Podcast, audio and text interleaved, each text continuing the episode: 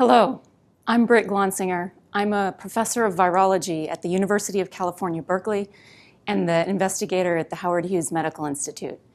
And over the next couple of lectures, I'm going to be sharing with you why it is that viruses have been invaluable teachers of biology. Now, when most people think about viruses, they conjure up images of those that are associated with serious human diseases, like this one, Ebola virus. It's got a genome of RNA that encodes only seven genes, yet those seven genes can devastate the human body. Or this one, influenza virus. It has eight segments of RNA in its genome, and last year alone, it sickened 48 million people and killed nearly 80,000 just in the United States. Or herpes viruses. These are viruses that have double stranded DNA genomes and are among the most successful pathogens on the planet. Nearly every human is infected with at least one herpes virus, whether or not they know it. Or HIV. This is a virus whose RNA genome reverses the central dogma of molecular biology and is reverse transcribed back into DNA before it's integrated into the host chromosomes and ultimately leads to depletion of cells critical for immune surveillance. But what I also want you to appreciate is that these viruses that are associated with human disease are in fact only the tip of the iceberg of viruses that are on us or around us on the planet. We're coated with viruses on our skin, or in our mucous membranes, or in our gut that cause no human disease. And in fact, our own genomes are about 8% virus. This is not virus that's actively replicating. These are remnants of viruses that invaded our genomes throughout the history of human evolution. But it's now understood that some of these ancient viral remnants in our genome have actually been exapted by our own cells and functionalized for things like helping to control gene expression or mounting appropriate immune defenses. Viruses are also the most abundant biological entities on the planet. It's thought that they outnumber all other forms of life by at least an order of magnitude. It's been estimated that something like 10 to the 24th infections are happening every second of every minute, of every hour, of every day. Now, if you also consider the fact that our ocean's biomass is about 80% microbial, and probably 20% of that is turned over on a daily basis by viruses, it's not hard to appreciate that they're probably major players in the carbon and oxygen cycles that regulate our atmosphere and many other processes on the planet.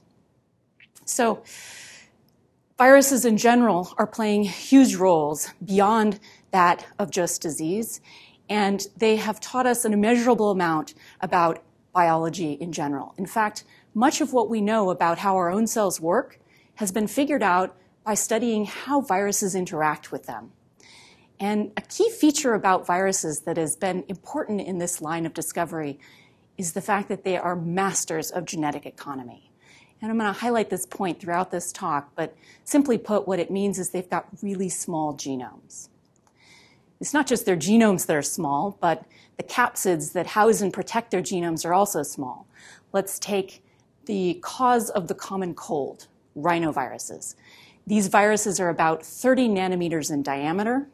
So, to put that in perspective, what that means is that it takes about 500 million rhinoviruses in order to fit on the head of a pin.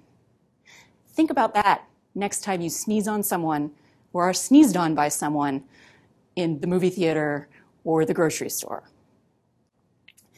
Not all viruses are, of course, as tiny as rhinoviruses. In fact, there are some viruses that are relatively giant, the Mimi viruses and the Mama viruses that infect amoeba and whose sizes rival those of some of the smallest bacteria. But on average, viruses are many orders of magnitude smaller than the host cells that they infect. So if you took an average sized virus and set it next to a flea, for example, that's about the same size differential as you or me standing next to a mountain that's twice as high as Mount Everest. And it's not just their size of their uh, capsids that are small, their genomes are remarkably compact. So most viruses have approximately a million times less genetic information than the hosts that they invade. And they have to do a remarkable amount with those snippets of genetic information.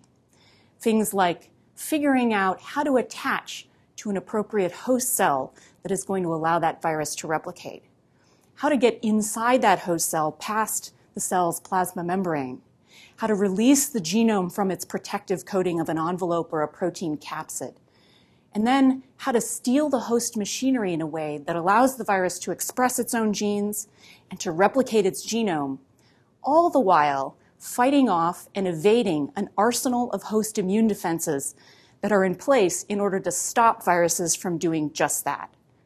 The virus, once it's replicated its genome, then has to figure out how to package its genome into a protective coat of protein and or membrane, and then it has to figure out how to get out of the cell and disseminate to find a new host cell.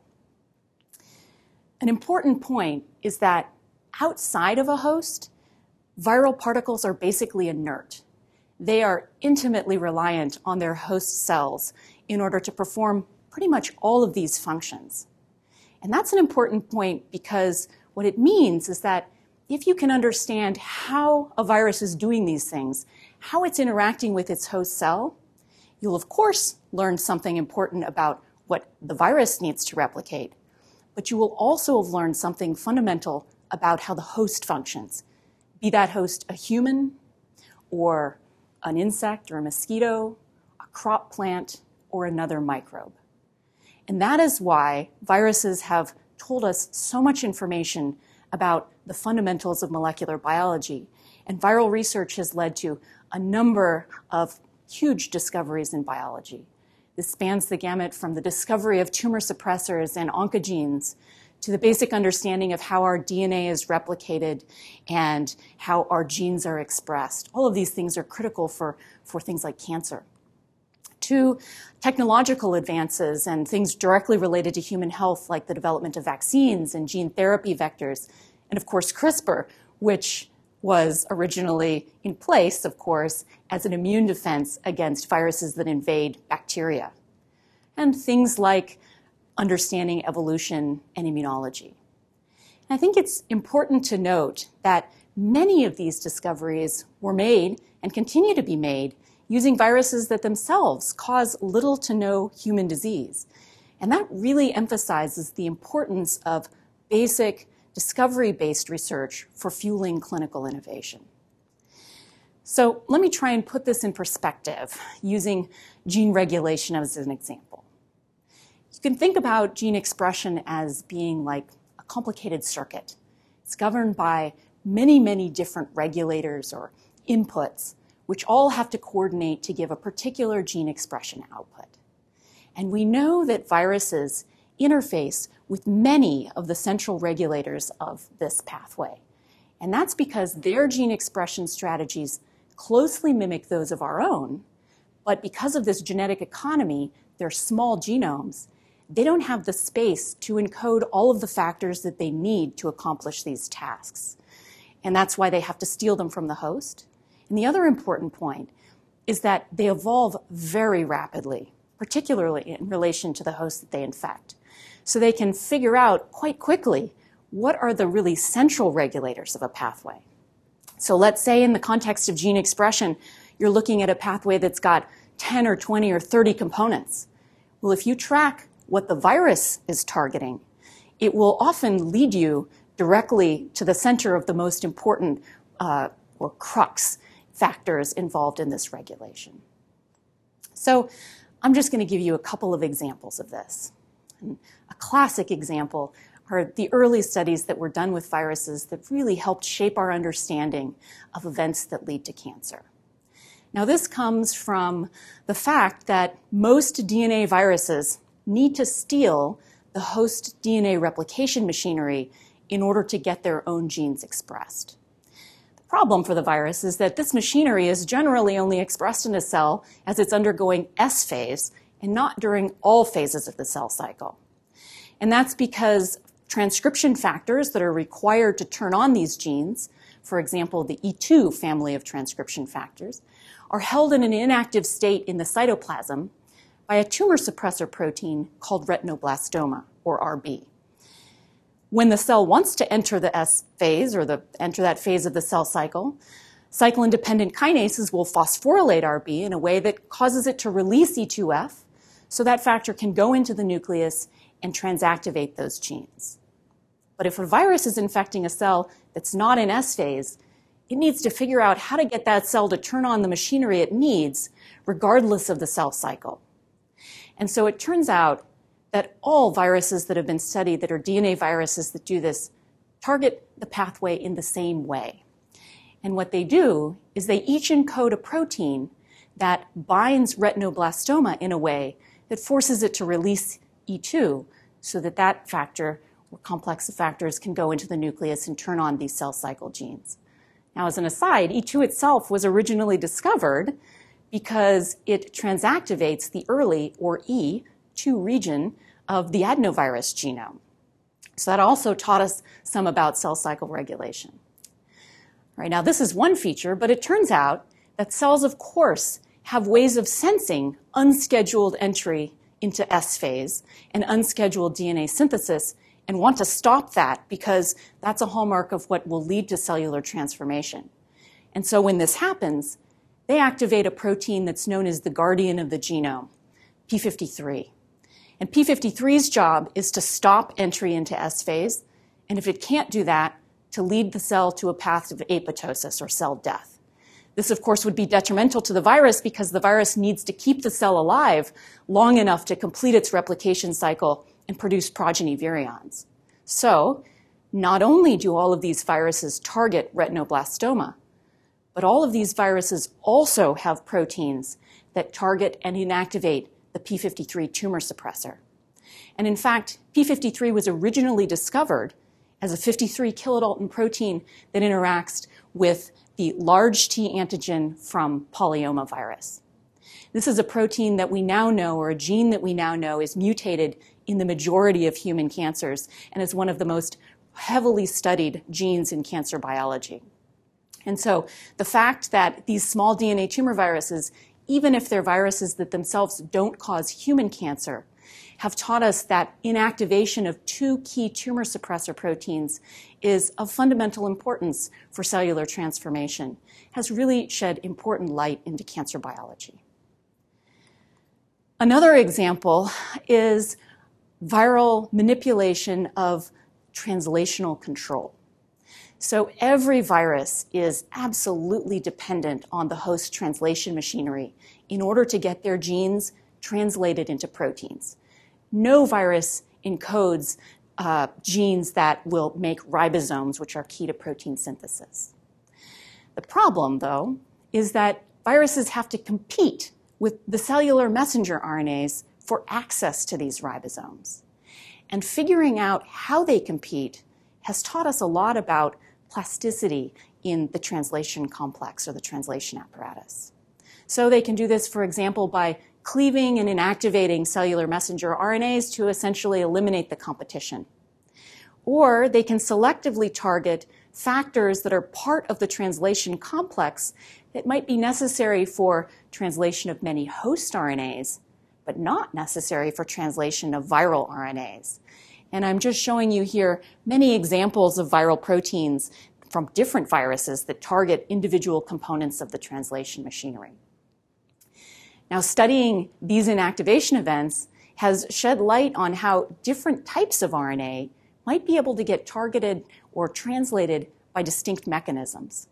For example, if an RNA has a relatively unstructured 5' untranslated region, or UTR, you might not need one of the key helicases to unwind that RNA.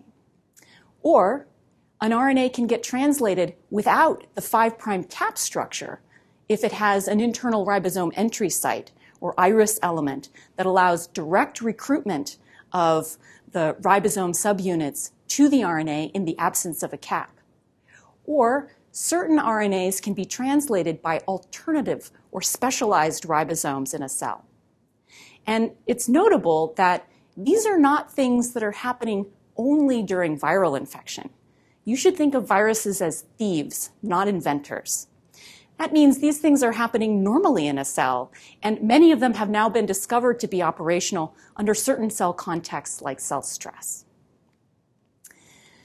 Finally, I just want to point out that viruses and viral components are centerpieces of many of the tools that we use on a daily basis in molecular biology. Let's just take a standard plasmid vector as an example.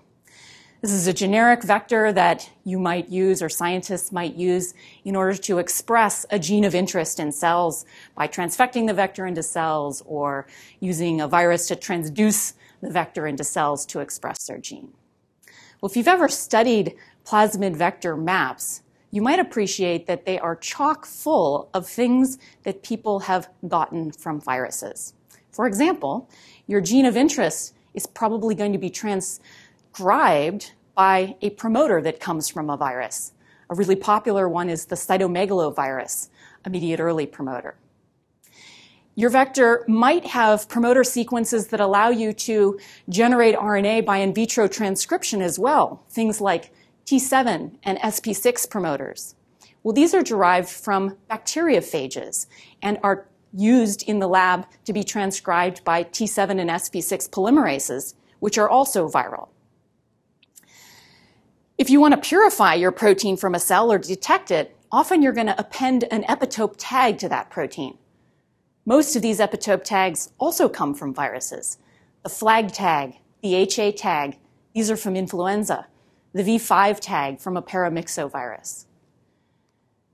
And if you want to then purify your protein and remove a tag, you'll usually have a proteolytic cleavage site that allows you to specifically remove that tag from the protein.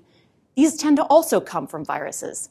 The TEV protease site, for example, from tobacco etch virus even the multiple cloning sequence that you're going to use to put your gene of interest into the vector, well, restriction enzymes come from the immune system of bacteria that's used to fight off phage invaders.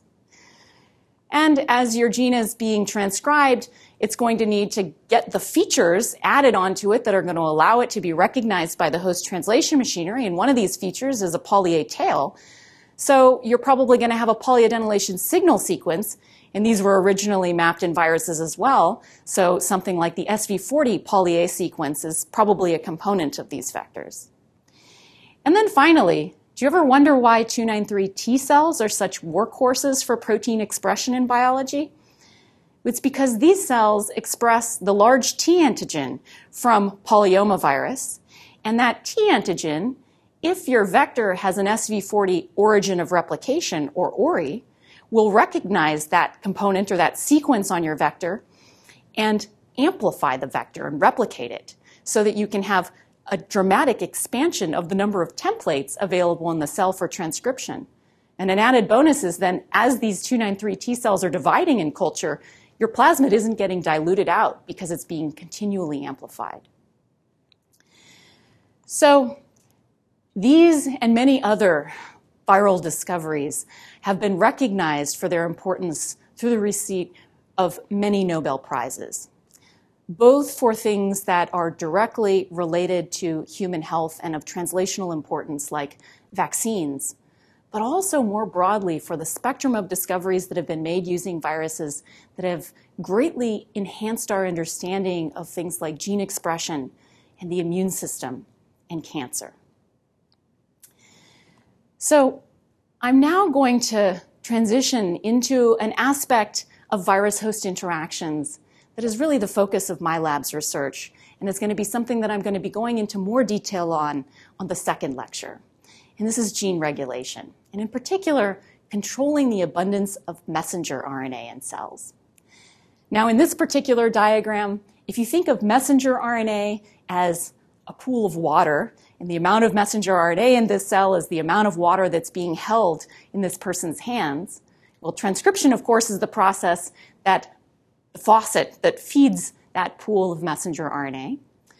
And for many years, people thought of degradation of RNA as being this unfortunate consequence of loss of the RNA, the spilling of the water out of the pool, which is why you needed to continually replenish it through the act of transcription.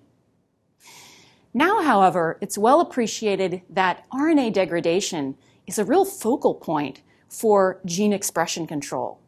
And that as many as half of the gene expression changes that occur in a cell in response to particular stimuli can be driven by alterations in RNA stability. This is either at the individual transcript level or to the bulk pool at large. And for me as a virologist, one of the things that really helps hammer home this point is that many different viruses that are unrelated to each other, from herpes viruses to pox viruses to uh, influenza viruses to SARS and MERS coronavirus, all help reshape the gene expression landscape of a cell during infection by targeting the process of RNA decay.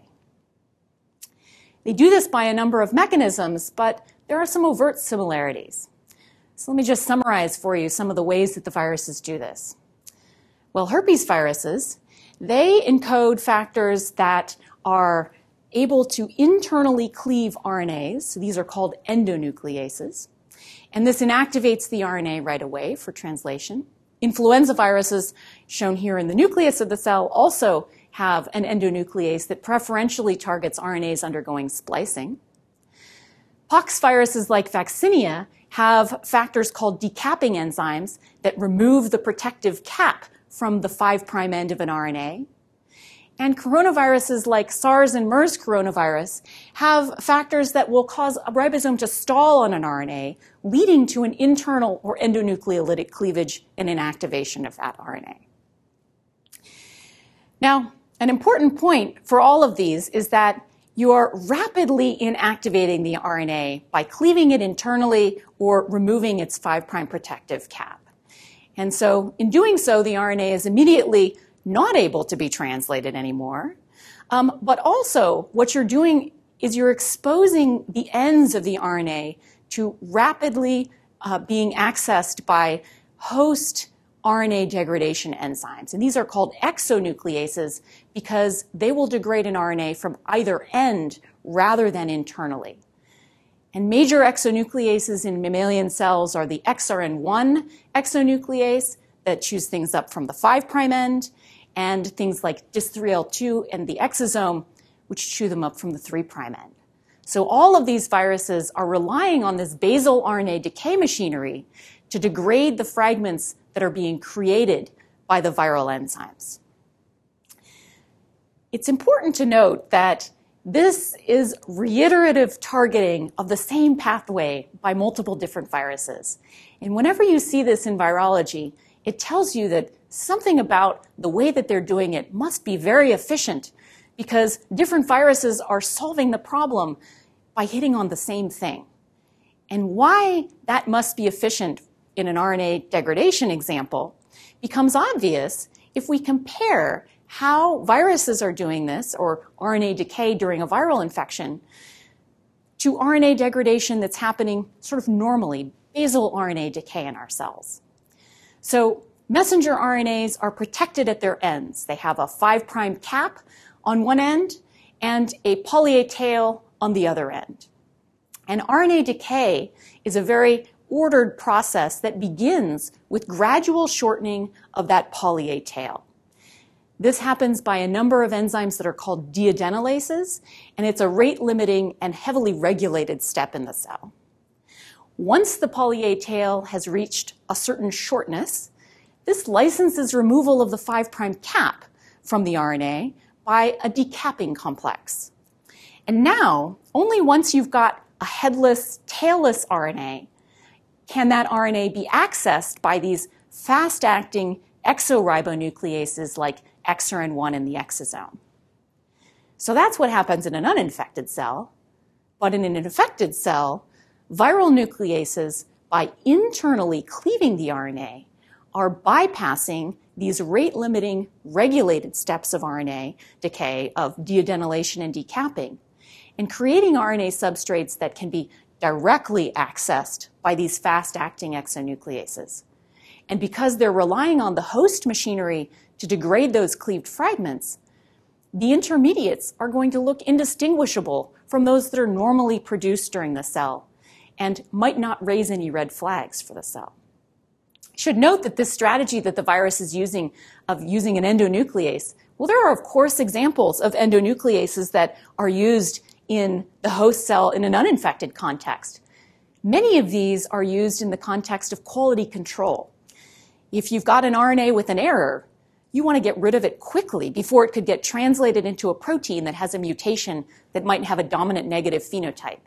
And so in these cases, the cell uses its own endonucleases to recognize and cleave and inactivate those RNAs, ultimately following through this uh, endonucleolytic followed by exron 1 mediated decay pathway that the virus is using. The difference, though, is that during viral infection, cleavage is not limited to a few RNAs. The scope is much, much broader. So I'll just close this portion of the talk by emphasizing that this ability of viruses to accelerate RNA decay plays a variety of different roles in the context of viral infection. A few examples that are notable are that RNA degradation is known to help viruses escape immune detection. So, for example, in response to an infection, a cell has many ways of sensing that infection, and the cell is going to start to turn on factors that are immune stimulatory and antiviral. And so, as it produces these RNAs for translation into antiviral factors, by cleaving all of these RNAs in the cell, the virus can prevent production of those antiviral factors and help escape immune detection. Shown on the bottom here is an example of translational control that I already sort of touched on. If the virus is cleaving many cellular RNAs, then these RNAs are not competing with the virus for access to ribosomes. And this can, in a number of cases, enhance the ability of viral genes to get translated in an environment where cellular genes might normally be favored. In certain viral examples, this RNA degradation also helps with the ability of the virus to transition between different gene expression cascades uh, that are needed in the course of infection. And in in vivo mouse models, it's been shown that this can help the virus traffic to where it needs to go and in, in the animal and replicate in the appropriate set of cells. So, what I'm going to talk about in the next lecture is more scientific detail on what we've learned about RNA targeting by a particular viral endonuclease and how that's informed our knowledge of some of the different connections between different stages of the gene expression cascade. So I'd like to end this talk by acknowledging the many generous funders that have helped support our research over the years, as well as the fantastic scientists that are part of my lab the current members are shown here in these photos, but we have a long history of fantastic scientists that have worked with us on this. So thank you very much for listening.